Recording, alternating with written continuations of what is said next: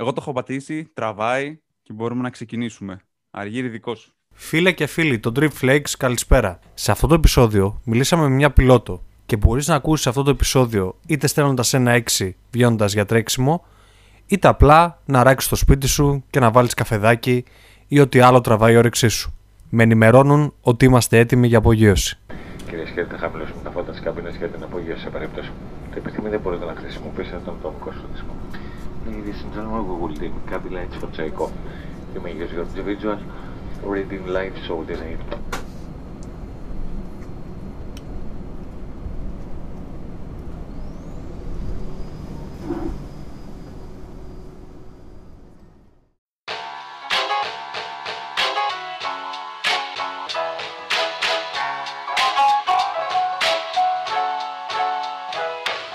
Αν το πήρες απόφαση να πατήσεις το play, ακούς το Strip Flakes. Ένα podcast ταξιδιωτικό, κινηματογραφικό όπως να το πεις, ακόμα και εκπαιδευτικό. Πίσω από τα μικρόφωνα, ο Χάρης και ο Αργύρης, ο Αργύρης και ο Χάρης, οι δύο δημιουργικές φωνές του podcast. Κάτσε αναπαυτικά και απόλαυσε. Γιατί έχεις κλείσει εισιτήριο. Στην πρώτη θέση.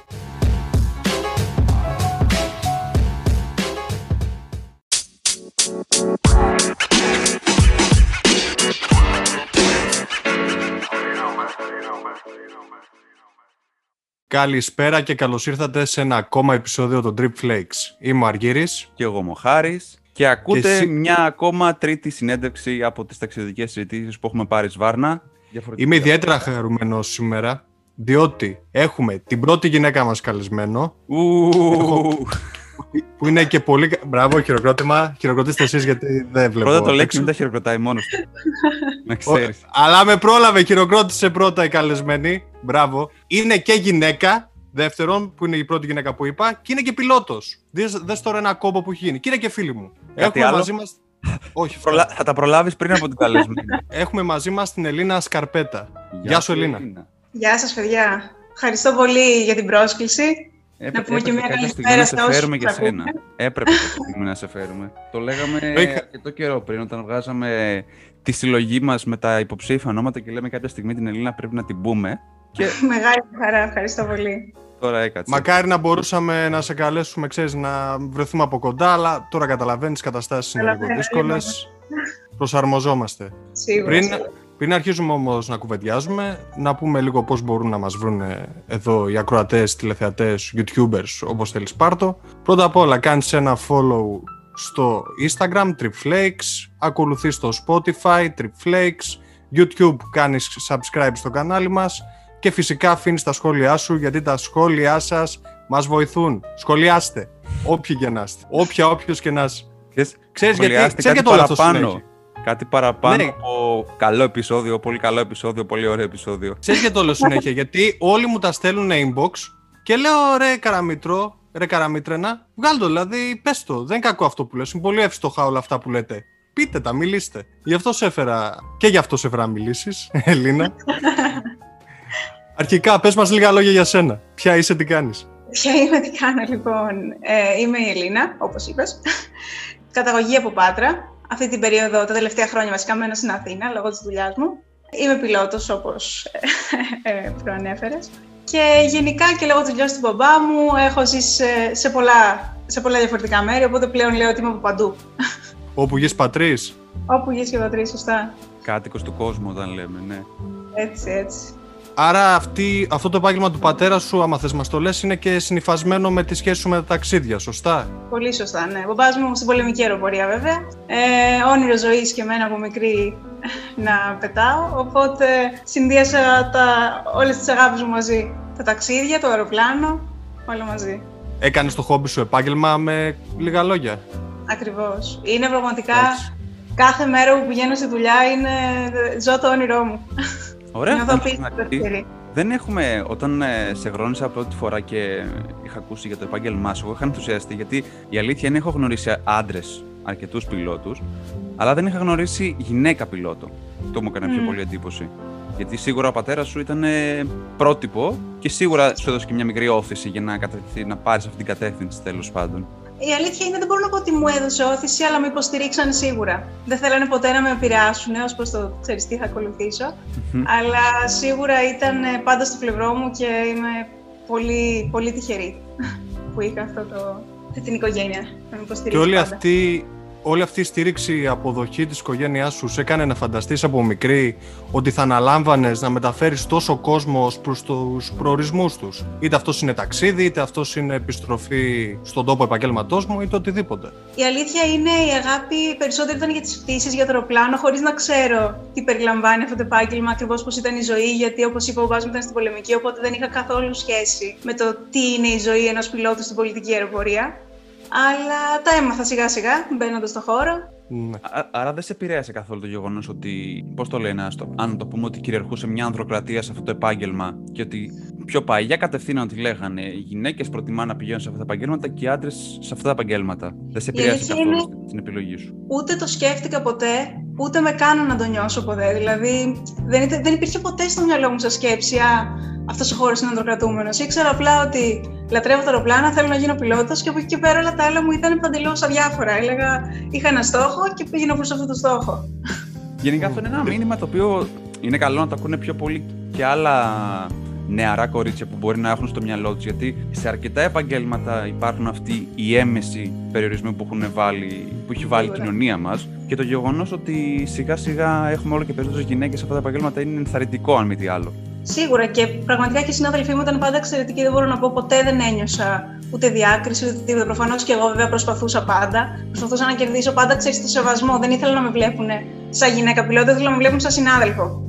Που σέβονται την άποψή του, ξέρεις που αυτό ήταν πάντα ο στόχος μου. Ακριβώς, οπότε- ακριβώς αυτό, ναι. Η ισοκρατία. Ναι, Ξεκάθαρα. ναι, αυτό. Ναι, ναι. Ακριβώς. Αυτό που Πολύ προσπαθούμε ωραία. να πούμε κάθε φορά, δηλαδή να μην υπάρχουν αυτοί οι περιορισμοί. Σίγουρα. Αυτά τα στερεότυπα, οι προκαταλήψεις είναι λογικό, σε, όχι λογικό, σε, έτσι όπως έχουν γίνει οι κοινωνίες και όλα αυτά, σε κάποια επαγγέλματα είναι λίγο πιο, να το πω, να πούμε τώρα μου διαφεύγει η λέξη, είναι λίγο πιο εμφανή. Οπότε ναι, Σίγουρα. περιμένα, στην αεροπορία από τη στιγμή που δεν συμβαίνει κάτι τέτοιο είναι ένα πολύ ωραίο μήνυμα, γιατί εγώ περίμενα να υπάρχουν τέτοιες προκαταλήψεις στερεοτυπικά σχόλια. Κοίτα, ίσως υπάρχουν, αλλά ίσως δεν με έχουν.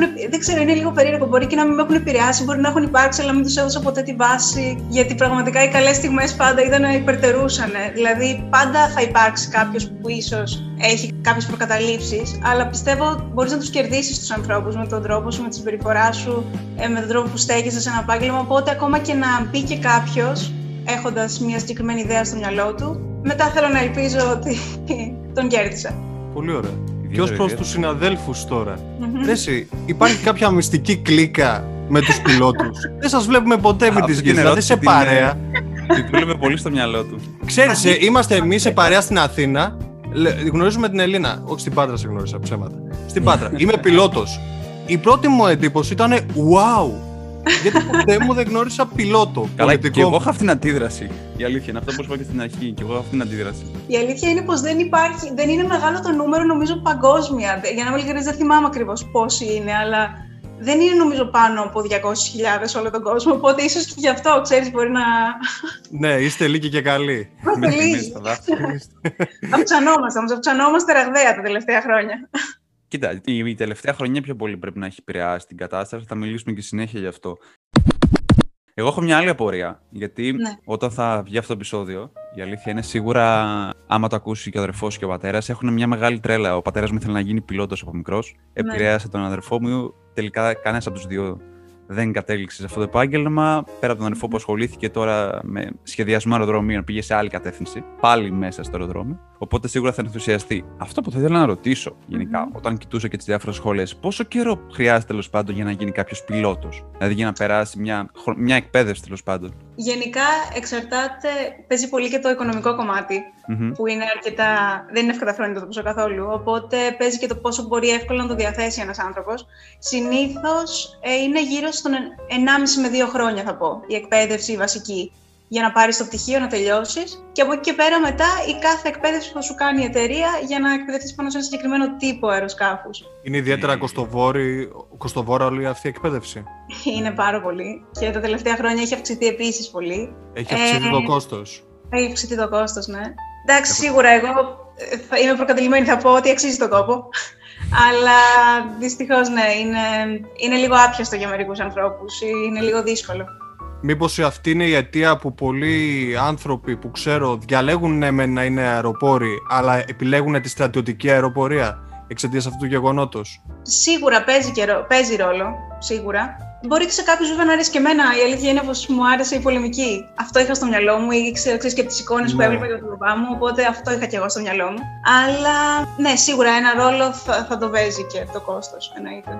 Ε, Δηλαδή, όσο είπες σε 1,5 με 2 χρόνια θέλουν, θυμάμαι κάπου είχα διαβάσει για ότι χρειάζεται συγκεκριμένες ώρες πτήσεων, συγκεντρώσεις για να πετάξεις πρώτη φορά, επίσημα δηλαδή. Ε, Επίσημα εννοείς να πάρει το πτυχίο για να μπορέσεις μετά να μπεις στο χώρο εργασίας. Ναι, ακριβώς αυτό. Ε, ναι, βγα- ε, είναι κάποιες συγκεκριμένες ώρες που να κάνεις και είναι και κάποια μαθήματα που δίνεις. Που πηγαίνεις στην υπηρεσία πολιτικής αεροπορίας και δίνεις για το βασικό πτυχίο. Ε, εξαρτάται πώς θα το κάνεις. Αν θα το κάνεις, λέγεται modular ή integrated τέλος πάντων. Είναι δύο διαφορετικοί τρόποι που μπορείς να το, κα- να το πάρεις το πτυχίο. Αν το πας από το 0 μέχρι και το πτυχίο, είναι 14 μαθήματα που πρέπει να δώσεις. Περιλαμβάνουν μετεωρολογία, ξέρεις σχεδιασμό πτήσεων, human factors. Οπότε τα διαβάζεις, τα δίνεις και παράλληλα κάνεις και διάφορα στάδια πτυτικής εκπαίδευσης. Τα οποία γίνονται μέσω προσωμιωτή; Ε, έχει και κομμάτια simulator, αλλά το μεγαλύτερο κομμάτι το κάνεις στο αεροπλάνο. Να το κάνεις διαζώσει. Ναι, για να πετάξεις κανονικά λίγο να συνηθίσει την ιδέα Ναι. κιόλας. Και μιας που πιάσαμε έτσι το πέταγμα και ξέρεις όλες αυτές τις δοκιμές, θυμάσαι να μας πεις λίγα πράγματα για την πρώτη σου πτήση, τα συναισθήματά σου, πώς ήταν. Πώς ήταν και όταν πού μπήκες, ήταν; βασικά πρώτη φορά, ρε, εσύ. Και πού έπρεπε να πας; Λοιπόν, ήταν στο Μέρισας η πρώτη μου πρώτη πτήση. Όταν ήμουν 16, Θεσσαλονίκη. Θεσσαλονίκη, ήμουν 16 χρονών και ο μπαμπάς μου πήγαμε να κάνουμε μια πτήση εθισμού, έτσι ονομάζονται. Είχε έναν ε, γνωστό από την πολεμική που πλέον είχε γίνει εκπαιδευτής ε, σε μια πολιτική σχολή. Πήγαμε και κάναμε έτσι την πρώτη μας πτήση, το θυμάμαι χαρακτηριστικά, 16 χρονών στη Θεσσαλονίκη. Ήταν ε, ε, δεν μπορώ να σας περιγράψω το, το συνέστημα πραγματικά. Ακόμα και τώρα το νιώθω αυτή, τη, αυτή την ανίποτη χαρά. 16 χρονών, πω πω. 16 χρονών. Κάνε, κάνε λίγο εικόνα, κάνε λίγο εικόνα τι έκανες εσύ στα 16. Έπεφτα από το ποδήλατο.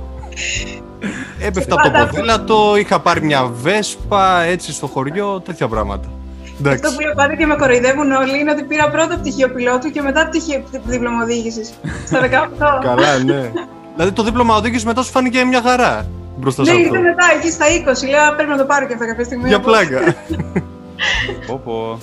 Εμένα μου έκανε τώρα και αυτό μου έκανε εντύπωση. Δηλαδή σιγά σιγά μου φαίνεται κάτι έτσι εκπλήξεις. 16 χρονών ρε, εσύ. 16 πρώτα, πήρε, δι- πρώτα πήρε αεροπλάνο και μετά αμάξι. Δηλαδή, άκου τώρα. Α, και, και το αμάξι και εμείς πότε, μετά από. στα 19 μας το πήραμε, αλλά όχι και 16. Όχι, εντάξει, Εντάξει, 16 ήταν η πρώτη πτήση, μετά ξεκίνησα τις σπουδές 18. Οπότε Ναι, και πάλι, μεσολάβησαν και πάλι. δύο χρόνια, Ναι, μετά, εντάξει. Η Είναι... ιδέα κιόλας να πιλωτάρει σε αεροπλάνο στα 16. Η αλήθεια είναι περίμενα να ακούσω 18, όχι 16. 18-19 δηλαδή όταν Άντε, ξεκίνησε. άντε, άντε στη χειρότερη 20.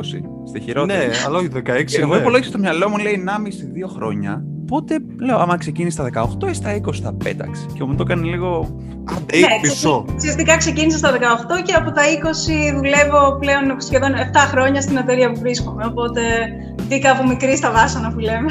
7 χρόνια. Πω, πω. Και πες ότι παίρνουμε την εταιρεία που εργάζεσαι. Την διαλέγουμε. Πού θα σε πετύχουμε, σε ποιες, ε, σε ποιες περιοχές ή χώρες μπορεί να σε πετύχουμε να πιλωτάρεις. Ε, Σίγουρα εσωτερικό, σε εσωτερικό, σε διάφορα δρομολόγια. Και έχουμε και κάποια δρομολόγια εξωτερικού που κάνουμε που ανάλογα με τις πληρότητες είτε πάνε τέλος πάντων στο jet είτε πάνε στα turboprop στα οποία βρίσκομαι εγώ. Αλλά αυτό εξαρτάται. Συνήθως βρισκόμαστε ας πω στο 2,5 ώρο από την Ελλάδα με το συγκεκριμένο αεροπλάνο. Οπότε όπου, όπου υπάρχει γύρω-γύρω. Δύο μισά ώρα. Εντάξει. Κάτσε δηλαδή, έχεις κάνει εσωτερικό, κάποιο εξωτερικό.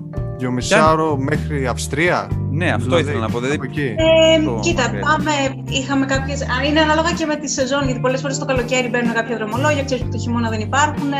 Ας πούμε είχαμε Αλεξάνδρεια, έχουμε Μάλτα, έχουμε διάφορα μέρη στην Ιταλία, κάποια Τουρκία, Βαλκάνια, ξέρεις Κροατία πολύ, ε, έχουμε διάφορους προορισμούς. Ναι, με βάση πάντα την Αθήνα. ναι. Με βάση την Αθήνα κυρίως και τα καλοκαίρια και κάποιες seasonal βάσεις από Θεσσαλονίκη, ξέρεις ανάλογα. Κάποιες δεν νυχτερεύσεις, αλλά κυρίως Αθήνα, ναι. Ναι. Προλαβαίνεις καθόλου. Εγώ είχα μια άλλη απορία τώρα έτσι. Προλαβαίνεις καθόλου. Ξέρεις, ξέρω ότι συνήθως πηγαίνεις και μετά επιστρέφεις κατευθείαν. Είναι, το, είναι φάση, ξέρω εγώ, ανεβαίνεις από Αθήνα Θεσσαλονίκη και μετά μέσα σε ένα τρίωρο πρέπει να ξαναγυρίσεις πάλι στην Αθήνα ή έχεις, ξέρω εγώ, μια στάση μίας ημέρας, ξέρω εγώ. Ε, συνήθως, επειδή κάνουμε, τα λέμε σκέλη, οπότε κάνουμε συνήθως 4 με 6 σκέλη, 2 με 6 τέλος πάντων, 6 είναι το maximum και 2 το minimum. Ε, η αλήθεια είναι όχι, ότι δεν έχουμε πάρα πολύ χρόνο για να μένουμε. Δηλαδή, μένουμε μέσα στο αεροπλάνο, ετοιμάζουμε το αεροπλάνο και ξαναφεύγουμε. Οπότε αυτό μπορεί να, μπορεί να διαρκέσει 20 λεπτά, ξέρω εγώ. Υπάρχουν και κάποιες νυχτερεύσει, όπως είπα, που όμως φτάνει βράδυ και φεύγεις μετά από λίγες ώρες το πρωί ξανά. Εκτός όταν είμαι στη Θεσσαλονίκη που ανεβαίνω τα καλοκαίρια και μπορεί να μείνω για 5 μέρες και να πετάω από Θεσσαλονίκη. Α, οκ. Μόνο τότε Α. βλέπει λίγο, ας πούμε, το Γιατί, μέρος ας πούμε, το- στην ε, Αλεξάνδρεια που είπες, είχες προλα... προλαβαίνεις ή πρόλαβες γενικά καθόλου να την εξερευνήσεις, ή στη Μάλτα; Καθόλου, γιατί είναι βραδινές. Η συγκεκριμένη η Αλεξάνδρεια είναι, δεν είναι βραδινή πτήση. Οπότε φεύγουμε εδώ από τις 10 το βράδυ, φτάνουμε εκεί κατά τις μία, μία-δύο. Και μετά τρει-τέσσερι ξαναφεύγουμε και γυρίζουμε. Οπότε ουσιαστικά έχουμε μία ώρα που δεν βγαίνουμε, είμαστε μέσα στο Τίποτα, πλάνο. ναι. Μέσα στο Ναι. Αεροσκάφος. Είναι αυτό που λένε για τους πιλότους και τους αεροσυνοδούς ότι νομίζουμε ότι πάνε στα μέρη αλλά στην ουσία δεν τα βλέπουν τις περισσότερες Κοίτα, φορές. εξαρτάται, εξαρτάται και από την εταιρεία που είσαι. Γιατί κάποιοι που βρίσκονται ας πούμε, στην Emirates, που είναι πληρώματα στην Emirates και εκεί κάνουν υπερατλαντικά κυρίως, κάνανε μέχρι πρόσφατα υπερατλαντικά και μένουν κιόλας στο μέρος μία-δύο μέρες, εκεί σίγουρα έχεις χρόνο να το δεις. Οπότε εξαρτάται πολύ από την εταιρεία και το τι δρομολόγια κάνει. Ναι, σίγουρα. Στο υπερατλαντικό να φανταστώ ότι θα έχει και κάποιες μέρες παύση για να ξεκουραστούν, για να δουν τα μέρη, ξέρω εγώ. Όχι πολλές.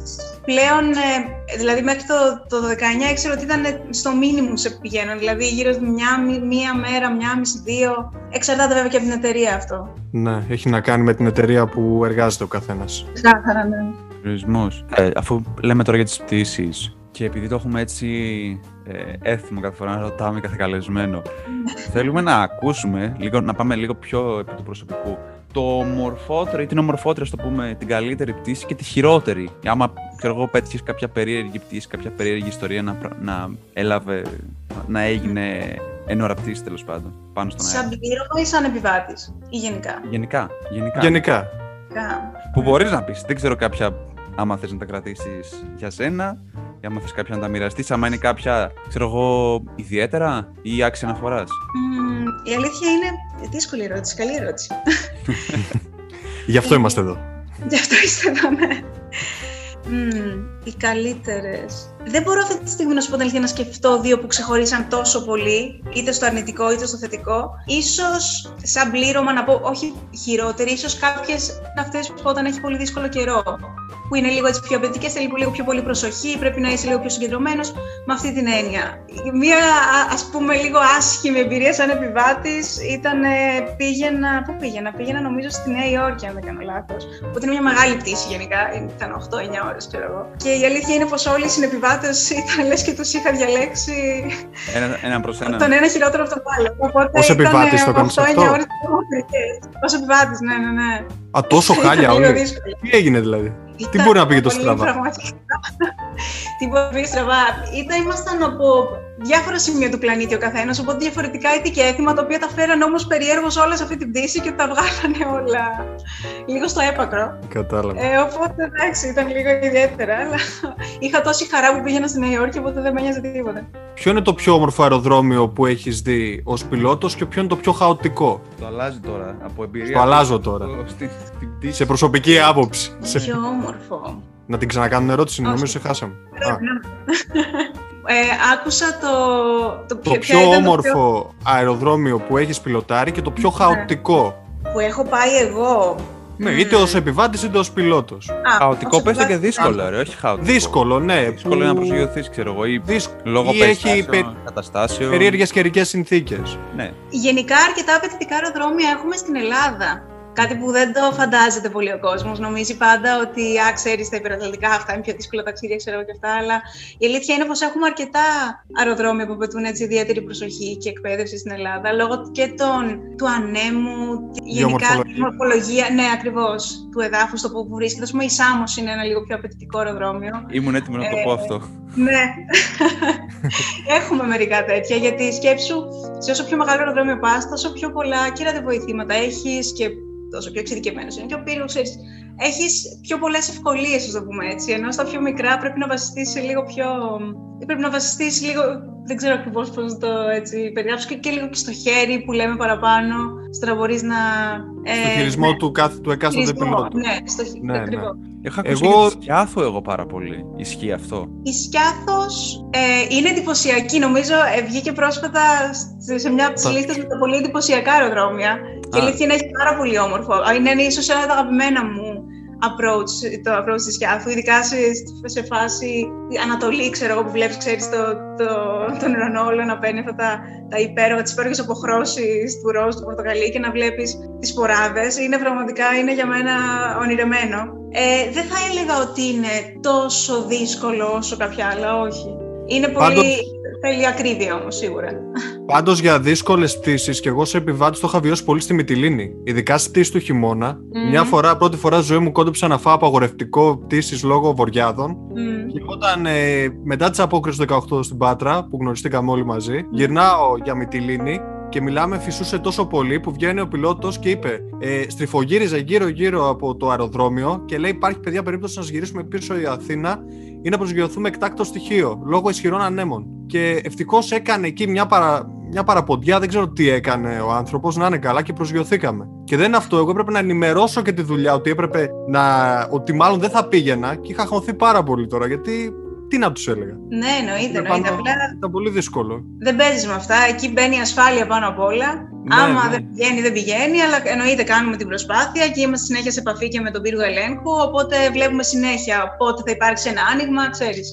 Αλλά Αυτό που έλεγες για τα αεροδρόμια στην Ελλάδα, ότι είναι απαιτητικά. Ακριβώς. Έχουμε ιδιαίτερους ιδιαίτερους ανέμους, ειδικά, πολλούς ανέμους. Θα το έχετε παρατηρήσει, ειδικά και στο Βενιζέλο, όσες φορές έχετε προσγειωθεί. Ε, πιστεύω ναι. έχει σίγουρα να ταράξεις. Και, στην, και στη Θεσσαλονίκη το έχω παρατηρήσει ότι έχει πάρα πολλά κενά αέρος. Πάντα. Ναι. Εδώ, fun fact, κενά αέρος. Ε, γενικά, εμείς στο χώρο γελάμε κάθε φορά που ακούμε αυτόν τον όρο. Γιατί ουσιαστικά δεν έχει κενά ο αέρος, ξέρεις, είναι απλά. Για, για εξηγήσει. Είναι απλά αέρος. που έχουμε εδώ πέρα μας εξηγείς τα πιο insight. Τώρα με σένα θα καθιερωθεί μια νέα κατηγορία. Κατάρριψη πετσόκομα μύθων. Είναι η ώρα. Mythbusters. Έτσι. Πώς τον πετσόκοψες έτσι το μύθο. Αυτό θα γίνει τώρα. Όχι, ουσιαστικά μάζε αέρα με διαφορετική θερμοκρασία που έχουν και διαφορετική ταχύτητα. Και αυτό είναι ουσιαστικά για να ταράξει σε πολύ έτσι, πολύ απλά. Για να μην μπω σε πάρα πολλές λεπτομέρειες. Και χαωθούμε τώρα, λέει. ναι, για να χαωθούμε μετά και άστο. Μετά θα λέμε ναι, ναι, κατάλαβες αυτό είναι το ναι, ναι. πρόβλημα. Λοιπόν, ε, αυτή πλάκα πλάκα χωρίς να το, να το περιμένουμε, κάναμε ήδη μια πρώτη ερώτηση απορία. Αλλά θα σε βομβαρδίσουμε τώρα μερικές απορίες που είχαμε στο μυαλό μας και ρωτούσαμε από γνωστούς γιατί λέγαμε. Πάρουμε συνέντευξη από μια πιλότο. Πείτε μας τι θέλετε να τη ρωτήσουμε τώρα που είναι ευκαιρία. Έχω μαζέψει εδώ πράγμα. Λοιπόν, μια η δικιά μου απορία από τις πολλές που έχω ρωτήσει μέχρι στιγμής. Ε, είχα ακούσει ότι συνήθως αν θα ανέβεις από την Αθήνα στη Θεσσαλονίκη ή θα πας από την ε, Θεσσαλονίκη στη Μυτιλίνη, δεν ξέρω τι άλλη πτήση. Πάντα ακολουθείτε τον, την ίδια πορεία. Γιατί, ας πούμε, στη Μυτιλίνη θυμάμαι, όταν είχαμε πάει, είχαμε κατευθυνθεί κατά μήκος της ξηράς μέχρι την Ξάνθη και από εκεί. Ξάνθη, Κομωτινή τέλος πάντων, και από εκεί κατεβήκαμε μετά κάτω για τη Μυτιλίνη. Γιατί δεν πήγανε, ξέρω εγώ, διαγωνίως να περάσουν πάνω από τη Χαλκιδική και να πάνε κατευθείαν στο αεροδρόμιο; Κάτσε, εκεί πάμε μέχρι την Ξάνθη. Ε, Κάπως έτσι είχε πάει. Τώρα, εγώ ό,τι θυμάμαι σου λέω.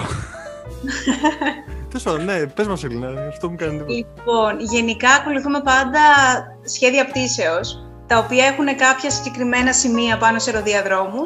Τις περισσότερες φορές, ναι, ένα δρομολόγιο, παράδειγμα το Αθήνα Μητυλίνη, Θεσσαλονίκη Μητυλίνη, έχει ένα ψηλό στάνταρ έχει μια ψηλοστάτα διαδρομή που ακολουθούμε. Ωστόσο, πολλές φορές αυτό αλλάζει, είτε λόγω καιρικών συνθήκων, είτε λόγω ε, κάποιων περιοχών ασκήσεων στρατιωτικών, είτε μπορεί να μας δώσουν κάποιο άλλο σημείο, ε, τα λέμε direct σημεία, οπότε να κόψουμε λίγο το, το σχέδιο πτήσης, οπότε να μην πάμε σε όλα τα σημεία και να πάρουμε ένα άλλο σημείο για να πάμε λίγο πιο γρήγορα. Οπότε πάντα υπάρχει ναι, αυτό το αρχικό πλάνο και μετά ανάλογα με τη μέρα, τις συνθήκες, ξέρεις, κάνουμε κάποιες βελτιώσεις, κάποιες ε, αλλαγές πάνω σε αυτό το πλάνο. Προσθήκη στην πτήση, α. Ναι. Αυτό είναι προκαθορισμένο ή αλλάζει εκείνη την ώρα, δηλαδή σε συνεννόηση με τον πύργο ελέγχου; Πάντα σε συνεννόηση, ό,τι γίνεται, ναι, γίνεται πάντα σε συνεννόηση. Ανάλογα και με το πόση κίνηση έχουν και αυτοί, αν υπάρχει, ξέρεις, αυτό που σου είπα σε κυκλοφορίες, παράδειγμα, τυχαίνει πολλές φορές να έχουμε και κάποιες πιθανώς αερομαχίες, ξέρω εγώ, ξέρεις, με, με τους γείτονες, οπότε Ναι, ναι. Να, ξέρεις, να πρέπει να, μετα, να αλλάξουμε λίγο τα, τα σχέδια. Σίγουρα. Και τώρα πάμε σε μια νε- απορία. Μπαλάκι Ρε, στο συ- δέσαινα, στον αργύριο. Ναι, βουλώνουν και εσάς τα αυτιά σας κατά την απογείωση και την προσγείωση ή μόνο σε εμάς συμβαίνει αυτό το πράγμα; Έλα, απάντησέ μας τώρα για τα αυτιά. Βουλώνει ή δεν βουλώνει. Η αλήθεια είναι δεν ξέρω κάποιον συνάδελφο να δεν έχει παραπονεθεί ποτέ κανένας με αυτό το πρόβλημα. για να Μήπως με μας θα είναι θυμίσει. όλοι μαστίχα. Εγώ αυτό έκανα στη ζωή, γι' αυτό μου είχαν πει το, το κολπάκι μάσα μαστίχα όταν κάνουν απογείωση για να μην Βοηθάει. Ναι. Βοηθάει αυτό Βοηθάει. σίγουρα. Να κάνεις καλή, καλύτερη εξισορρόπηση του αέρα. Αυτό βοηθάει σίγουρα. Είδε αργύρι, σου έδωσε κατευθείαν. Δεν χρειαστήκαμε καν πιλότο εδώ Ε, πέρα. τώρα, άμα είναι 6 ώρα το πρωί, τι μα τι μας τύχα να μας είστε, Χάρη; Άσε μα άσε μας, ρε φίλε. Μια τώρα. καραμέλα, κάτι. να έχεις εκεί πέρα, να υπάρχει. Άρα, ε, εντάξει, μάλλον εμείς είμαστε οι άσχετοι. Η προ- Γιατί η υπήρχε προβληματική, ποτέ ξέρω εγώ. προβληματική. Φυσικά. Γιατί άκου τώρα άλλο πρόβλημα. Υπήρχε ποτέ στιγμή που πόνεσαν τα μάτια σας ή μόνο σε μένα έχει τύχει αυτό; Τα- ναι, ε, πρέπει να ήσουν α, είτε κρυωμένος είτε να γινώσουν καλά, αλλά να μην είχες γίνει τελείως καλά ακόμα. Α, ωραία. Πώς άρα- αργύρισε με λίγα λόγια, Ε, κατάλαβες; Τώρα είναι 2020 δεν απαιτούσα ποτέ εν ολίγης. Δηλαδή Εντάξει. πρέπει να έχεις μαστιχούλα, ντεπών ή παίρνεις τον ντεπών σε καραμέλα για την υπόθεση. και, και 36,6 θερμοκρασία. Εντάξει, οκ, το έχουμε. Εντάξει. Πάρε σε μέση. Συνήθως, εσύ, τώρα πώ για πρωί και βράδυ. Που είπε και Τώρα αργύρι. πετά τον μπαλάκι. Καλύτερη πτήση είναι να παίρνουμε το πρωί ή το βράδυ. Ποιες να προτιμάμε κυρίως; Ποια είναι καλύτερη, κατά τη γνώμη Ως προς, Ω προς, ξέρω εγώ, καλύτερες συνθήκες πτήσης, ξέρω εγώ, αισθάνονται καλύτερα οι. Α πούμε, θα έλεγα εγώ ότι το πρωί μπορεί ε, να είναι πιο φρέσκοι και το βράδυ οι πιλότοι να είναι πιο κουρασμένοι, λέω ο, ο Αδαή. Ότι το πρωί μπορεί να έχει, να έχει καλύτερες καιρικές συνθήκες από το βράδυ, λέω εγώ.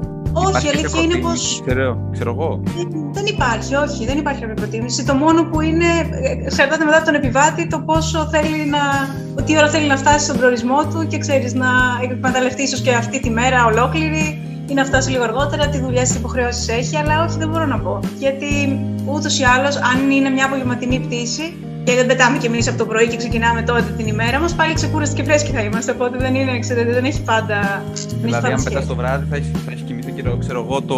Θα έχεις μεσημέρι κοιμηθεί το και λίγο απόγευμα. πριν. Οπότε ναι, πάλι ξεκούραστος θα είσαι. Να είσαι πιο ντούρα σε Καλό. Αυτό. Για να μην Έτσι. Να, να Μην ξεχωρίσει θυμίζουμε τα, το όνομα εκατομμύρια- στον άλλο. τα εκατομμύρια κουμπιά που έχεις πάνω εκεί πέρα. Πώς θα ξεχωρίσουν κιόλας κάθε φορά; Συνηθίζονται, συνηθίζονται. Θα, θα σου έκανε εντύπωση πραγματικά. Μετά από λίγο ούτε καν το σκέφτεσαι σαν. ε, Τα έχεις πάρει, τα έχεις μάθει στο, αυτο- στο αυτόματο τώρα; Λες αυτό και Ε, τα τα παίρνεις ναι, αυτό, αυτό και αυτό. πλέον, ναι. Μετά ψιλοξέρεις. και χωρίς να κοιτάς. Ξέρεις, όπως κάναμε και με το κινητό κάποτε που γράφαμε χωρίς να κοιτάμε. Το Ε, κάπως τυφλό έτσι. σύστημα, ναι. Το τυφλό σύστημα. Πάμε, πάμε, πάμε.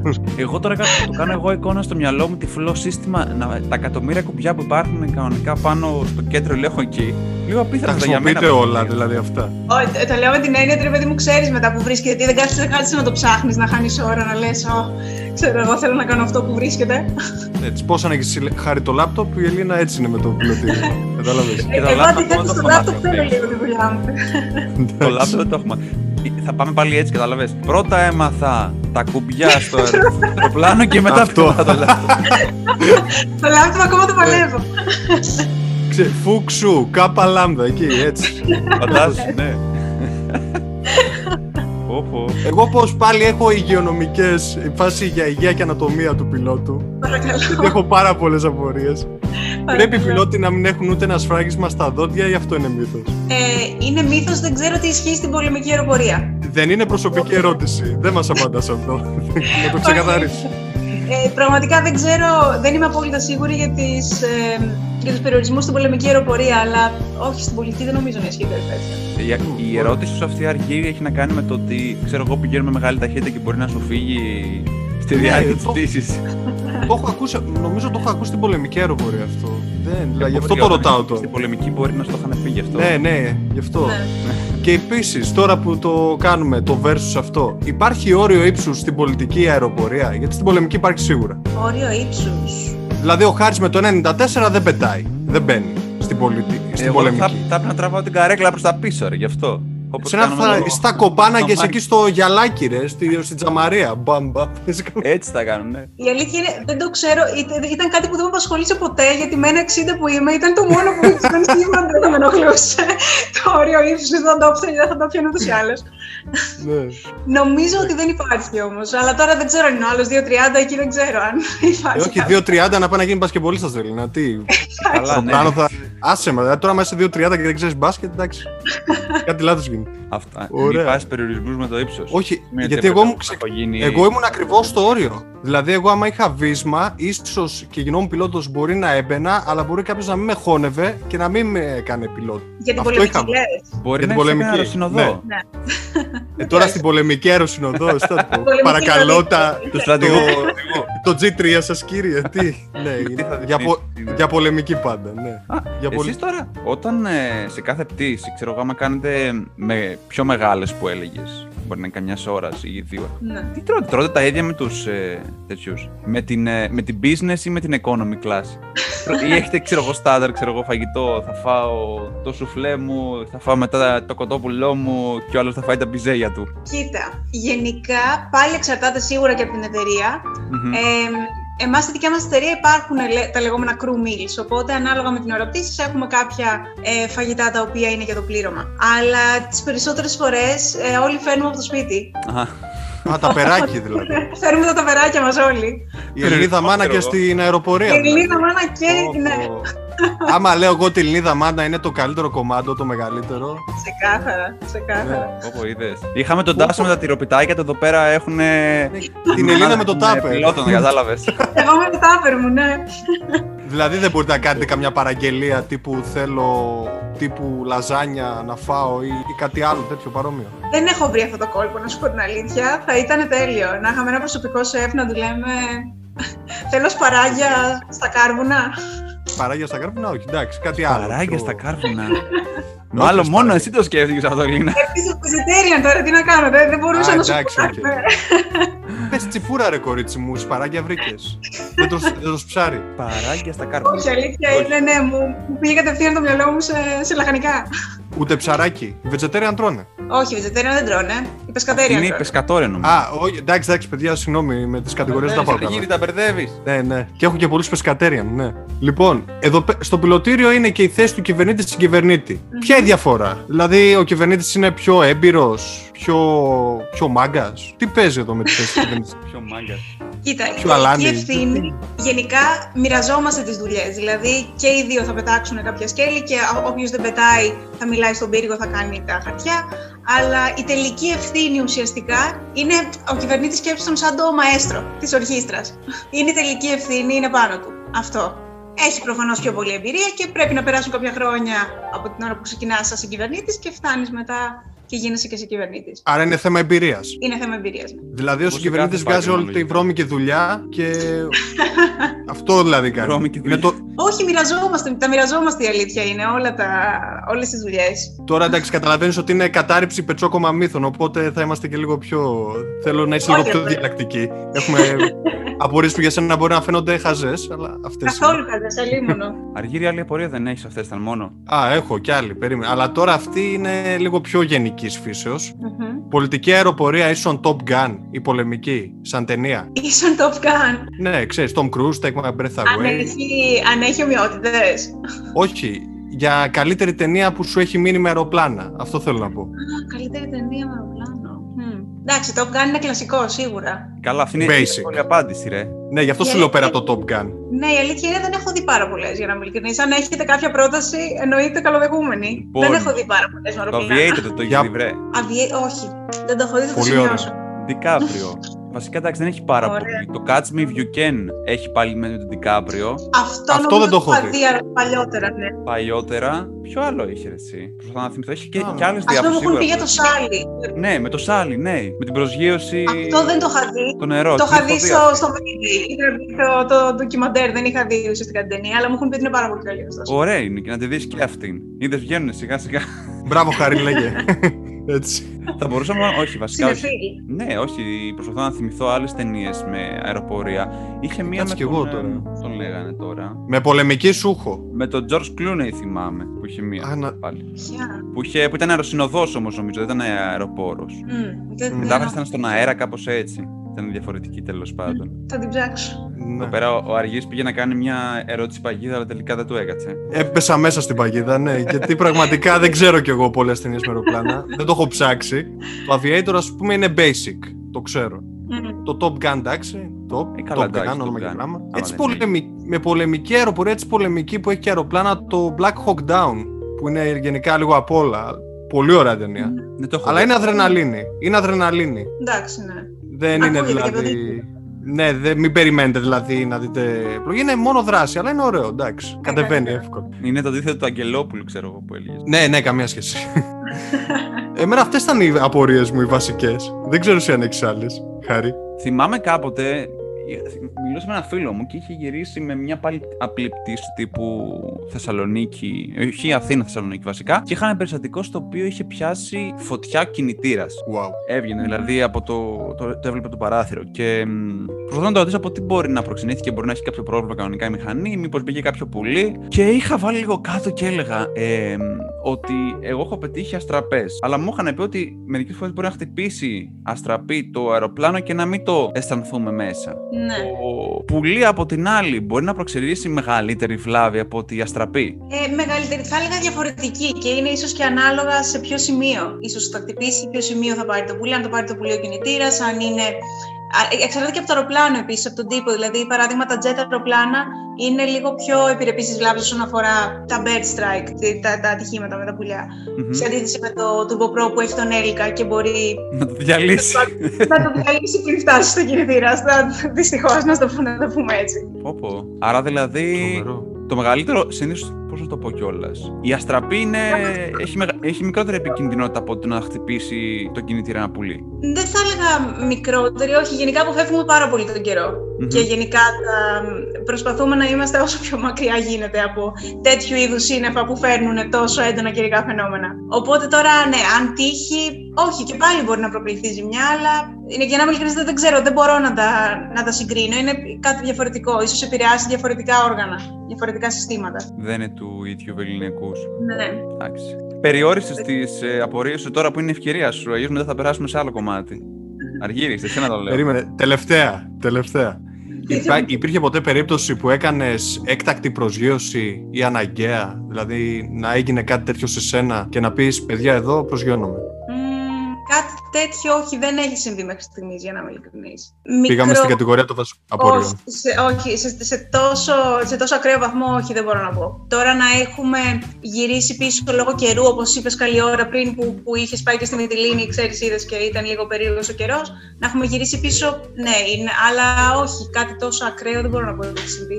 Ή ότι έχει συμβεί, αν ήταν κάτι στο έδαφος, ας πούμε, είχαμε γυρίσει ξανά πίσω στο stand, το είχαμε διορθώσει, είχαν έρθει μηχανικοί, είχαμε αλλάξει αεροπλάνο και μετά ξαναφύγαμε. Οπότε Ναι. ε, δεν μπορώ να πω ότι μου έχει τύχει κάτι τέτοιο. Να φανταστώ προετοιμάστε και κατάλληλα και για τέτοιες φάσεις, άμα συμβούνε. Ομιγέννητο. Υπάρχει Εννοείται, δηλαδή όλη ναι. αυτή. Ναι. Πηγαίνουμε, πηγαίνουμε simulator δύο φορές το, το χρόνο και κάνουμε Ναι, πολύ βασικό. ουσιαστικά όλες τις διαδικασίες εκτάκτου ανάγκης που μπορεί να συμβούν σε προσωμείωση και τα δοκιμαζόμαστε, κάνουμε τα πάντα στα όρια. Φυσικά. Προετοιμασμένοι για τα πάντα. Έτσι πρέπει. Έτσι πρέπει, ναι. Κοίτα. Πάντα και με τα σχέδια Β και τα σχέδια Α. Σίγουρα, Εντάξει, σίγουρα. Παντού νομίζω χρειάζεται να έχεις και σχέδιο Α και Β. Αν έχεις και Γ, είσαι τυχερός. Εντάξει. Λέω ψυχραιμία, καθαρό μυαλό και να μπουν όλα σε μια σειρά και τη βρίσκεις στην άκρη. Πρωτίστως αυτό. Α πούμε λίγο στο κομμάτι Ελίνα-Ελίνα. Όταν δεν πιλόταρες, δεν είσαι πιλότος, δεν έχεις αυτήν την επωνυμία, με τι άλλο ασχολείσαι, Γιατί πρόσφατα έμαθα ότι σου αρέσει και το τραγούδι, γιατί θα το κανάλι τυχαία. Είμαι σίγουρη ότι θα πεθάνει Δε, τώρα δες πως κοκκίνησε. τα, τα μεγάλα ταλέντα της Ελίνα. Σιγά σιγά.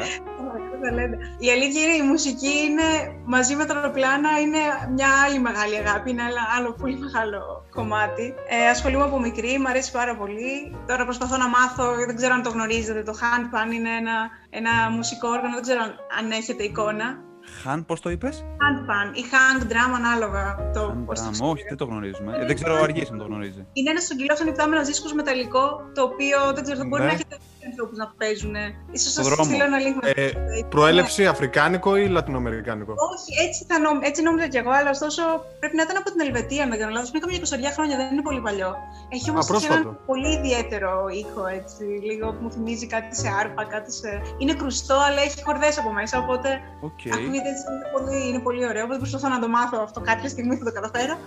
Μόνη σου ή έχεις βρει άνθρωπο που κάνει μαθήματα; Έχω βρει έναν ε, δάσκαλο, έναν Γάλλο που κάνει κάποια courses online, οπότε με αυτόν μόνο, ότι Μμ. έχω αγοράσει ένα πακέτο μαθημάτων και προσπαθώ να μάθω. Ε, κατά τα άλλα κάνω μαθήματα φωνητικής, γενικά, μου αρέσει πολύ το τραγούδι. Τα είχα αφήσει Αυτό το λίγα είδαμε. και ξανά Την άρχισα, ψάρα την είδαμε. Ναι. Και τώρα ξανακοκκίνησε χάρη. τώρα ξανακογίνεις. Και δεν θα βάλουμε και το link από το κανάλι από κάτω, έτσι. Ε, εννοείται θα το βάλουμε. Γιατί βρε; Ε, και κατά τα άλλα, ναι, ταξίδια είναι ένα άλλο τεράστιο κομμάτι. Ήταν αμέσως η επόμενη ερώτηση που θα σου έκανα. Για πες. Ε, τα ταξίδια πραγματικά είναι, ε, είναι ο μοναδικός λόγος που θέλω να έχω αρκετά χρήματα στη ζωή μου ώστε να μπορώ να ταξιδεύω και να βλέπω μέρη και να γνωρίζω καινούριους πολιτισμούς. Δεν με νοιάζει να γίνω πλούσια, θέλω απλά να έχω την ευκαιρία να ταξιδεύω. Καλώς ήρθατε στο Trip Flakes. Ξεκάθαρα. Καλά σας βρήκα. Ξέρουμε ποιους καλούμε, κατάλαβες. Ναι, πάντα. Πού έχεις ταξιδέψει; Είχα δει μόνο κάποια μέρη στο Instagram που έχει γυρίσει, Πού; αλλά το ρωτάω για να τα ακούσουν και οι υπόλοιποι. Να ακούσουν δηλαδή που έχεις βρεθεί, τι έχεις δει, ποιες εμπειρίες έχεις αποκομίσει. Έχω ταξιδέψει σε αρκετές χώρες της Ευρώπης, ίσως το μεγαλύτερο κομμάτι της Ευρώπης. Ε, και από εκτός ε, Καναδά, Αμερική, Κούβα, Βραζιλία, Κένια πρόσφατα. Έχεις χτυπήσει κατευθείαν Και στην για τον τώρα- Αργύρι με το Κούβα Βραζιλία, να ξέρεις. Αχ, ναι, έτσι. Πάμε. Ήταν, ήταν μαγικά ταξίδια και τα δύο πραγματικά. Ποια ξεχώρισες πιο πολύ; Ποια ξεχώρισα. Μμ. Ξέρεις, δεν ξέρω να σου πω. Ίσως ξεχώρισα σίγουρα τις Αζόρες, ήταν ένα, ένα μαγικό ταξίδι. Πορτογαλία, Ε, αν δεν κάνω. Πορτογαλία, οι Αζόρες, ένα, το- ένα σύμπλαγμα 9 νησιών. Ναι, ναι. Κάπου, Στη μέση του Ατλαντικού που είναι; ναι, ακριβώς. Ε, η Κένια ήταν ένα πραγματικά eye-opening, μοναδικό ταξίδι.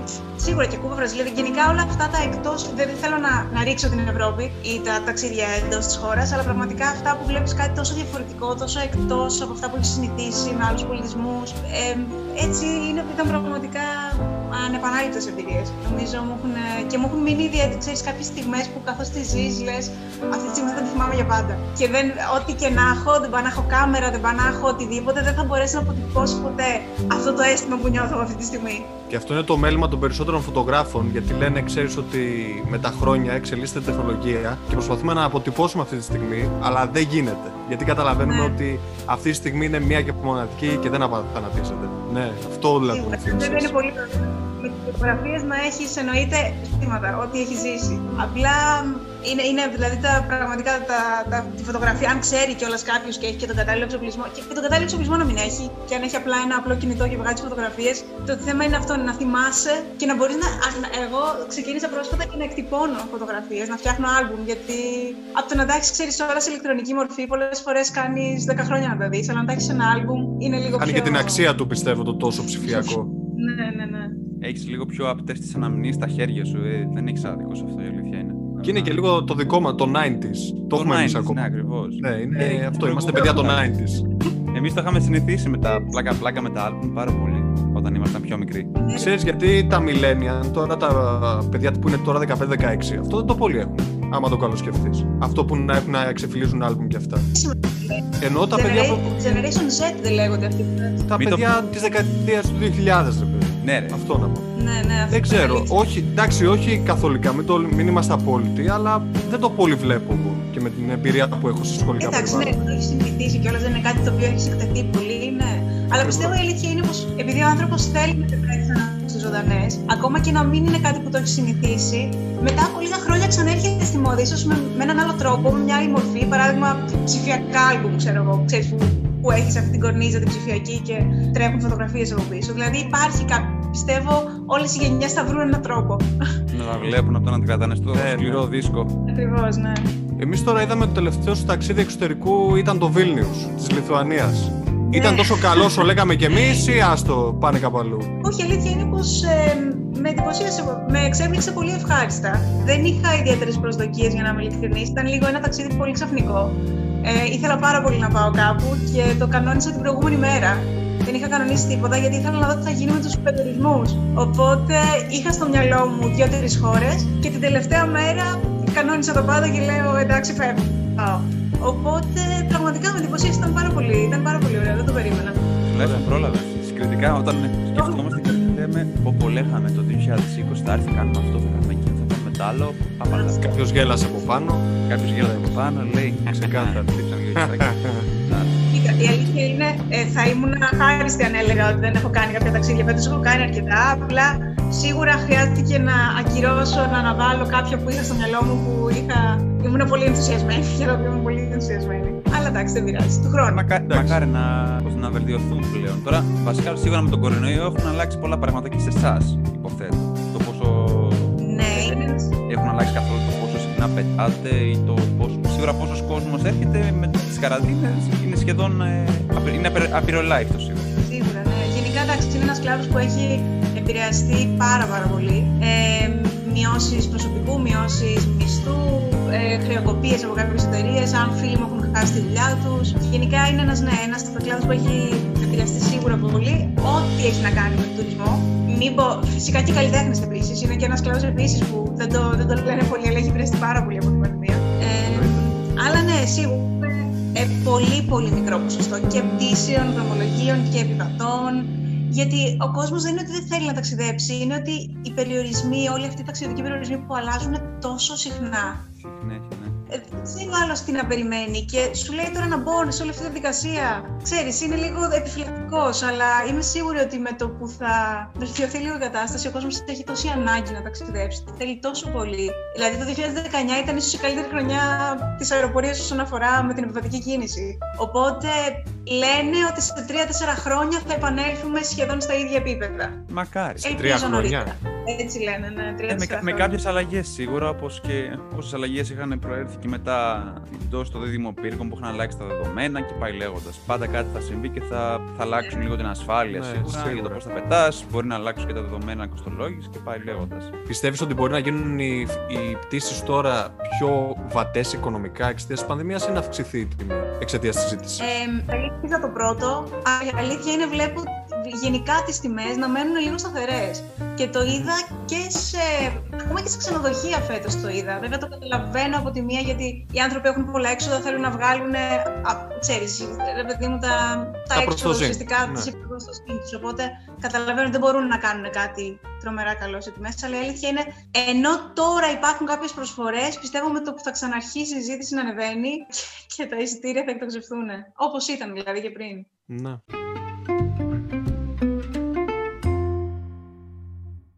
Θέλω να κλείσουμε με ένα υποθετικό σενάριο εδώ πέρα. Μου αρέσει εμένα πάρα πολύ αυτό. Πες ότι έχεις Ναι. μια πτήση, ένα τσάρτ. Ε, Είναι ένα κοριτσάκι έφηβο περίπου 16 χρονών. Μόλις μαθαίνεις στο πιλωτήριο υπάρχει μια γυναίκα πιλότος, ζητάει να σε βρει και σου λέει ότι όταν γίνει 18 χρονών θέλει να γίνει σαν και σένα. Τι της λες; Μπορεί να είναι και το ανάποδο, να είναι 14 και να θέλει να, να πετάξει τα 16 σαν και εσύ. Έφηβο τέλος πάντων. ναι, α, ναι, αυτό δεν το περίμενα. το 16 δεν το Να περίμενα. της- Να μην σταματήσει ποτέ να κυνηγάει τα όνειρά της, να μην την απασχολεί καθόλου τι θα της πει η κοινωνία, ποιος. Γενικά, αν είναι κάτι που ξέρει ότι της αρέσει, κάτι που ξέρει ότι το αγαπάει, ε, να βρει ανθρώπους που την υποστηρίζουν, που να μπορεί και αυτή να στηριχθεί πάνω της, γιατί είναι, θέλει και μια ψυχολογική υποστήριξη εννοείται. Είναι ένα δύσκολο επάγγελμα. Υπάρχουν στιγμές που πραγματικά έχεις ανάγκη την οικογένειά σου και τους φίλους σου. Ε, αλλά πραγματικά αν είναι κάτι που το αγαπάει, μην ακούει κανέναν, να ακολουθεί το στόχο της, όλα θα πάνε καλά. Και δεν θα, πραγματικά και θα έχει πάρει την καλύτερη απόφαση που θα μπορούσε να πάρει. Είναι μοναδικές στιγμές που ζει στο πιλωτήριο. Οπότε θα το συνιστούσαν επιφύλακτα στον οποιονδήποτε αγαπάει την πτήση και το αεροπλάνο. Ε, αυτά, αυτά είναι λόγια. Αυτό αυτά είναι. λόγια να δίνει τέτοιο. Εντάξει. Εντάξει. Ε, οι ερωτήσεις ελπίζουμε τουλάχιστον να μην σε κούρασαν που έχουμε κάνει μέχρι στιγμής. Καθόλου, καθόλου, όχι Να μην σε προβλημάτισαν. Εμείς τουλάχιστον διασκεδάσαμε, ελπίζουμε και εσύ. Εγώ πάρα πολύ. Ε, και αυτοί που θα το ακούσουν, γιατί δεν πιστεύω ότι θα περιμέναν τώρα θα φέρουμε πιλότο εν μέσω καραντίνας για να του κάνουμε ερωτήσεις εξ αποστάσεως. Α, και μια που είπαμε για τους ακροατές, αν έρθει με. Πες ότι το ακούν αυτό το επεισόδιο και έρχονται να σε χαιρετήσουν. Και Ναι. θέλουν να σε χαιρετήσουν. Θα τους δεχόσουν α, στο πιλωτήριο. Α πούμε, Α, σε είδαμε στο Street Flakes. Να, να, να έρθουν να βγάλουν μια φωτογραφία, να χαιρετηθούμε εννοείται. Δυστυχώς δεν μπορούμε να, να μπούμε μετά από το ατύχημα και με την German Wings έχουν γίνει πάρα πολύ. Ε, ξέρεις, λίγο. κα- Γιατί εκεί προς το μπροστά εκεί το πήγαινες. συμφωνώ. Αλλά όχι, εννοείται χαρά μου θα ήταν να γνωρίσω όποιον μας ακούσει, όποιος, όποιο, όποιον θέλει να έρθει στο πιλωτήριο να πει μια καλημέρα, να του δείξω το πιλωτήριο όσο καλύτερα μπορώ. Αυτό. Χαρά μου θα ήταν. Ωραία, ευχαριστούμε πάρα πολύ, Ελίνα, για το χρόνο Ήταν που μας μεγάλη μας διαθέσες. χαρά. Και μεγάλη μας χαρά, που επιτέλους κάναμε λίγο μεγαλύτερη ανάλυση τα περί πτήσεων, πιλότου και γενικού ταξιδιού. Το θέλαμε Ελπίζω να πάρα σας πολύ έρθουν αυτό. κάποιες απορίες. Φυσικά, ναι. Εμένα Μπορεί, σίγουρα λύθηκαν πάρα πολλές. μπορεί να δημιουργηθούν κι άλλες. Άμα έχουν κάποιοι, μπορεί να μας στείλουν κι άλλες και στην πορεία να τις στείλουμε σε μήνυμα, μην νομίζεις. Εννοείται, εννοείται. Μπορούμε να κάνουμε special επεισόδιο, απαντάμε σε απορίες για τα πιλωτήρια.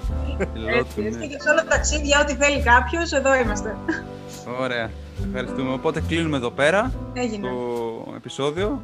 Θα πούμε στο επόμενο. Από Πολλά εμάς μια φιλιά. χαρά Γεια σας. και τα λέμε στο Καλή επόμενο. συνέχεια.